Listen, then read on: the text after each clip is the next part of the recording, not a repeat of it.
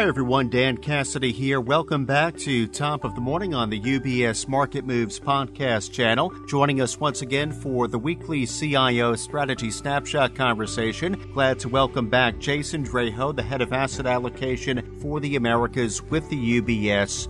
Chief Investment Office. Jason, great to be back with you on this holiday shortened week. Hope you had a nice weekend and looking forward to catching up and seeing where markets are at just a few weeks here into 2023. Good morning, Dan. Yeah, happy Tuesday.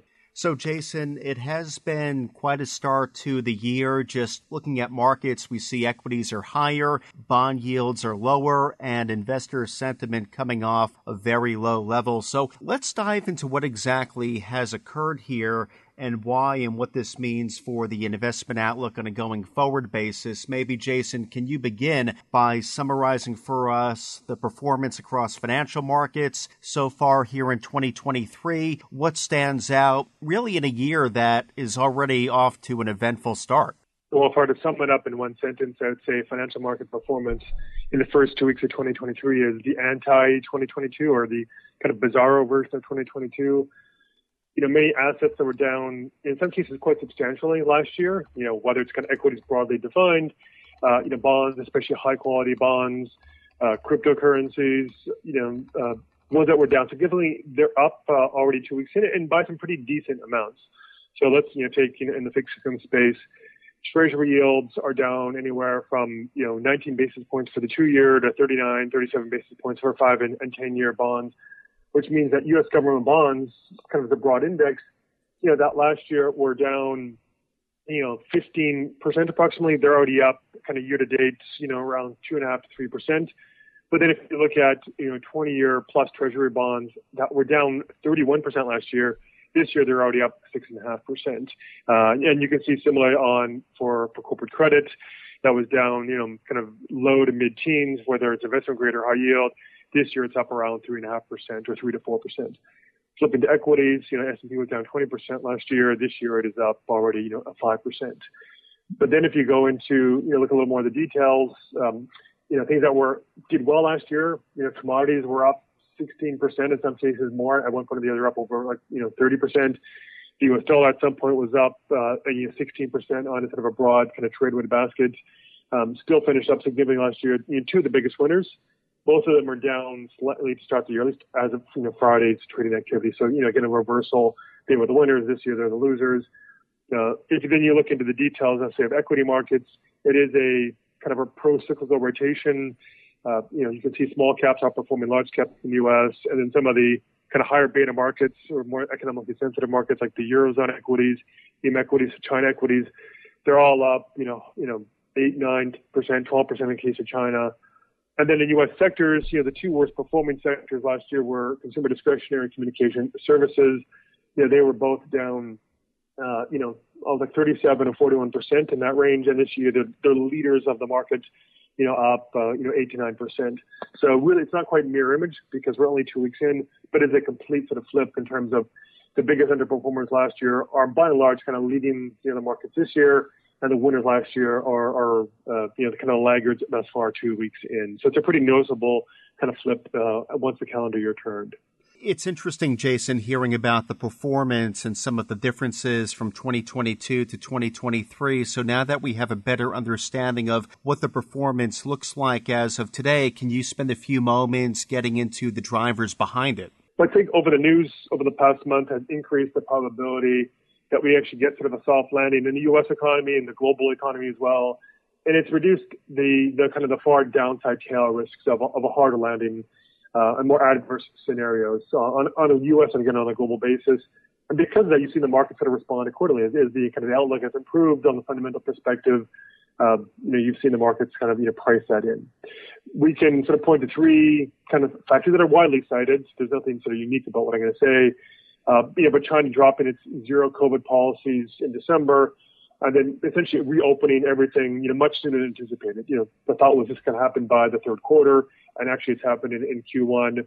And while China's going through a significant COVID wave, you know, some of the data we're seeing out of China in terms of just mobility has come back surprisingly quickly, at least in some of the bigger cities. So that's, you know, the prospects of, of sort of China growth reaccelerating as soon as late Q1 is, is kind of, you know, that's a bit one factor. Uh, a second factor is, you know, the European outlook. Um, it's definitely benefited from warmer than expected weather. Uh, as a result, the need for, you know, for oil and gas to heat, uh, and so just as an energy source has declined. Uh, and there as a result, you've seen energy prices and natural gas prices are down 80% since last September. Uh, and fears of having to do any sort of rationing, those have been abated. And given that, you know, where the storage levels are, you know, I think the, the worst is over. Um, at least the near term, the fears are over. So Europe is definitely outlook. It looks better. And even some of the data we're seeing is actually showing a bit of uptick in, in European and economic activity. And then turning to the U.S., you know, the data we've gotten this year and over the past month or so is, you know, you might call it kind of Goldilocks lights.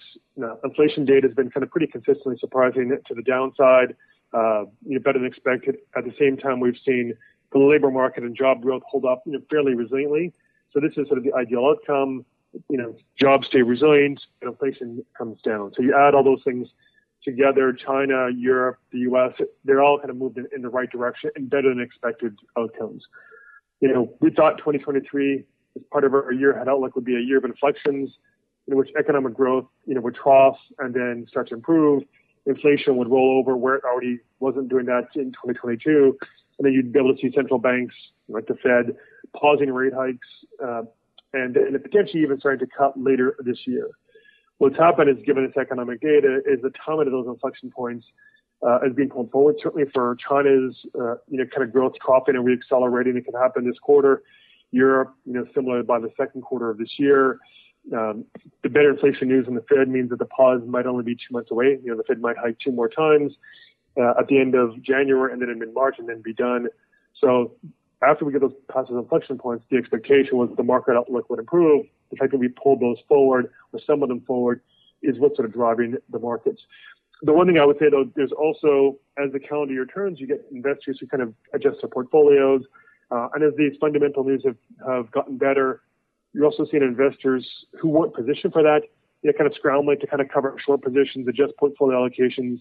So there is a sort of a you know, technical kind of component to this that uh, is important to acknowledge. It's not just purely fundamental, but some of what's driving some of these extreme moves are, you know, people kind of reacting to the shifting macro environment after extreme performance one year. And I think that is also sort of driving some of the market performance this year. So you might have to take a little bit of the price action with a grain of salt, given some of that portfolio adjustment. So, Jason, sticking with that last point you mentioned on how technical factors like short covering may be distorting the extent that fundamental improvement is driving the markets. I know in your recent blog titled Real or Fake, by the way, is available now up on ubs.com slash CIO. Though within that blog, Jason, you do highlight three fundamental factors that are currently giving positive signals, but could turn out to be head fakes, so to speak. So, what exactly are those, Jason, and what do you mean by that? Well, what I mean is, is three different factors uh, inflation, the labor market, and monetary policy are all looking like they're getting better or more favorable, but this could also be a bit of a false dawn. So, let's start with inflation. We're getting multiple data points, whether it is you know the labor market data on, wage growth, uh, actual CPI, rent data, kind of across the board a lot of the data is of now surprising to the downside. Uh, and that has investors confident that, you know, at least headline inflation will fall pretty rapidly this year. Uh, and as soon as May could be around 3% and, and, trend back towards 2%, if not undershoot at some point this year. Uh, and that's a positive story, but core inflation isn't coming down quite as quickly, and services inflation still hasn't rolled over. Um, it's expected to uh, as, as the, you know, the indices start to incorporate moderation in the housing market. But there's an assumption it will get better, and it could turn out that sort of core inflation and, and wage inflation could be far stickier than investors are currently presuming. Uh, and that's going to ha- require more Fed hikes than what we're assuming right now. So again, a bit of a head fake that we think it's getting better, but it turns out not to be quite as good as investors assume on inflation. The second point is kind of related is deals with the labor market. Uh, it's showing good resiliency. We're still getting 200,000 plus jobs a month created.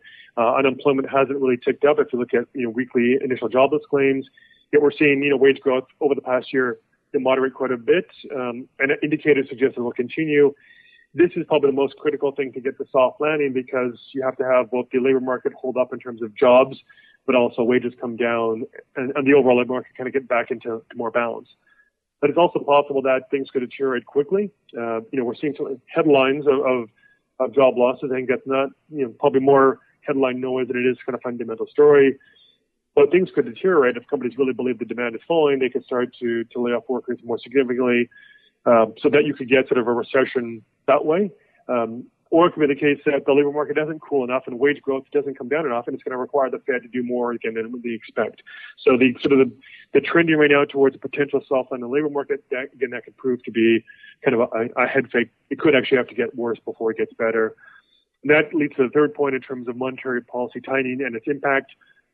There's a view right now that it's pretty widely held that the, the peak drag on U.S. economic growth stemming from tighter financial conditions last year is happening right now. And what we've actually seen over the past few months is an easing of financial conditions, which means that sort of impulse is actually positive for growth later on. So by mid-year, U.S. growth could sort of accelerate, especially with the rest of the world doing a little bit better. So again, that's fueling some of the soft landing kind of views. But there's another plausible scenario, which is that the economic pain of these higher policy rates, and the Fed's still likely to raise rates, you know, at least another 50 basis points, that's going to start to bite, uh, you know, later this year, whether it's households who have to kind of refinance, you know, on floating rate debt, or especially small businesses, which are some of the biggest drivers of, of hiring in this cycle. If they have to refinance and their financing costs go up quite a bit, and they could literally double almost over the course of, you know, this year versus the start of last year, that could lead to more economic pain, but not until later on this year. So again, sort of what looks like it's you know trending towards a soft landing could prove to be a false, uh, you know, um, you know, a head fake once you actually see how this all plays out. So that's the challenge right now is that there's definitely better news, but how much of this is sort of you know real trending towards kind of that ideal outcome, or it's a little bit misleading. I think we have to sort of acknowledge that um, that it could be both. So, Jason, from an investor's point of view, the question really becomes what should I do after these significant market rallies? So, with respect to asset allocation, in that realm, Jason, what kind of guidance would you offer? Well, first, in terms of like the market direction, I think the, the start this year, this kind of momentum across different asset classes, that could continue at least in the very near term. I mean, like the next couple of weeks into February, for a couple of reasons. Uh, one is that investors, I think, we're underprepared for this kind of, um, you know, kind of better news on economic fundamentals, such as earlier time of these inflection points that I alluded to earlier. And their positioning is not there. And what we're seeing even now, just some of the sentiment data that's come out over the weekend is getting a little bit better, but investors are still under allocated, say, to equities versus cash and bonds. As they start to readjust, and if they do, that could provide a bit of a tailwind as they catch up, in, at least in the very near term. Uh, and the second factor is that investors, as they get a little bit more optimistic, they seem to be interpreting any incoming news through what I call like a soft landing lens, meaning they can contextualize the data in terms of supporting a soft landing as opposed to thinking, oh, this is reaffirming my thesis that we're going to get a hard landing, which means they kind of pounce on some supportive data and they downplay data that doesn't support the thesis. I think a good example was on Friday when you know, some of the major banks reported their fourth quarter earnings, which came in kind of in line, but really what sort of unnerved the investors was that their guidance for this year in terms of profitability was maybe more cautious than people expected. Bank stocks opened on Friday down, um, you know, like almost a couple percentage points. But by then, the, the you know banks in the financial sector overall had actually rallied to close in a positive territory. So again, what should have been maybe a little bit cautious news, the market kind of shrugged it off. So I think that's kind of the mindset right now. So momentum, you know, could continue in the, in a very near term, and it might take more than one single you know, data point to, to stop the rally you know, what could happen is if we get a you know, Fed Chair Jay Powell gives a speech saying we need to hike aggressively, the you know financial conditions have eased too much. I think that would kind of you know bring this to a halt for the time being. So turning to the question like what should investors do about it, given this you know the, how much markets are rallied, what they could do at least in the very short term, given some of the technicals and flows and sentiment. Um, you know, especially if you're kind of fearful of chasing. I would say, you know, you want to focus on areas where there's kind of higher conviction and where the, the data will play out as investors sort of assuming as opposed to end up being a head fake. So I think on the inflation front, you know, I would have more confidence, investors think have more confidence that inflation will kind of moderate, you know, as expected. You won't kind of get a, a head fake. And also that China's growth is going to kind of reaccelerate now that this COVID wave that they're dealing with is, is over. Because um, even in addition to reopening and dropping those COVID measures, there's also been some additional policy stimulus. So I think those are areas where you can have more confidence. I think in terms of the U.S. soft landing, he's still very much kind of a bit of a toss up. Uh, and whether the Fed will avoid making a policy mistake, I think that's an open question because they may err on the side of we need to be sure inflation is tamped out and we're willing to risk a recession. So I think the comfort that people are taking on, you know, the, the Fed not overhiking, financial conditions easing, again, that could be a bit of a, a false view in terms of, of how the U.S. markets can do. Uh, so I think the, the relative conviction on like where we have, you know, things could be real versus fake, I think that's reasonable.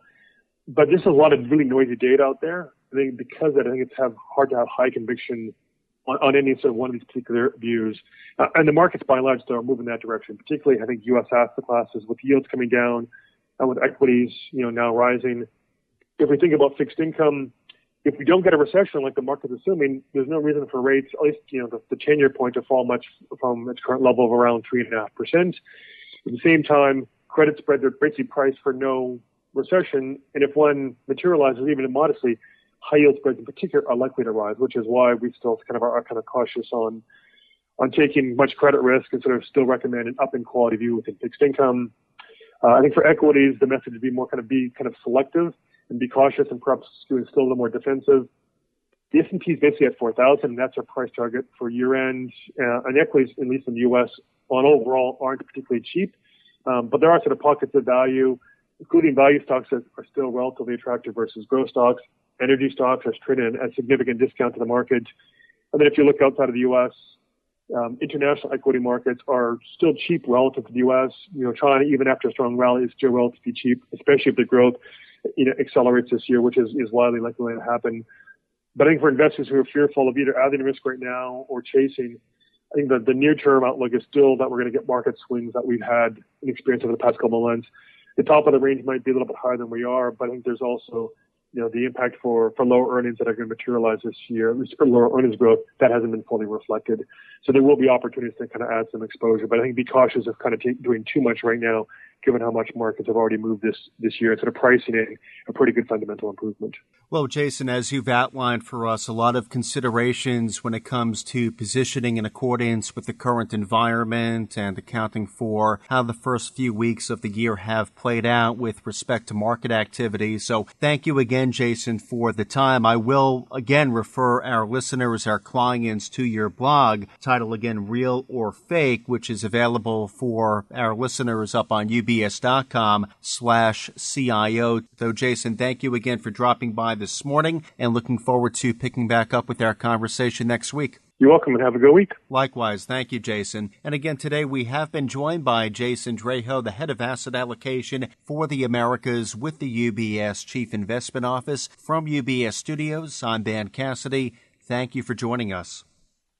UBS Chief Investment Office's investment views are prepared and published by the global wealth management business of UBS AG or its affiliate, UBS. This material has no regard to the specific investment objectives, financial situation, or particular needs of any specific recipient and is published for informational purposes only. As a firm providing wealth management services to clients globally, UBS AG and its subsidiaries offer both investment advisory services and brokerage services. Investment advisory services and brokerage services are separate and distinct, differ in material ways, and are governed by different laws and separate arrangements. In the USA, UBS Financial Services Inc. is a subsidiary of UBS AG and a member of FINRA SIPC. For information, please visit our website at ubs.com forward slash working with us. For a full legal disclaimer applicable to the independent investment views produced by UBS, please visit our website at ubs.com forward slash CIO dash disclaimer.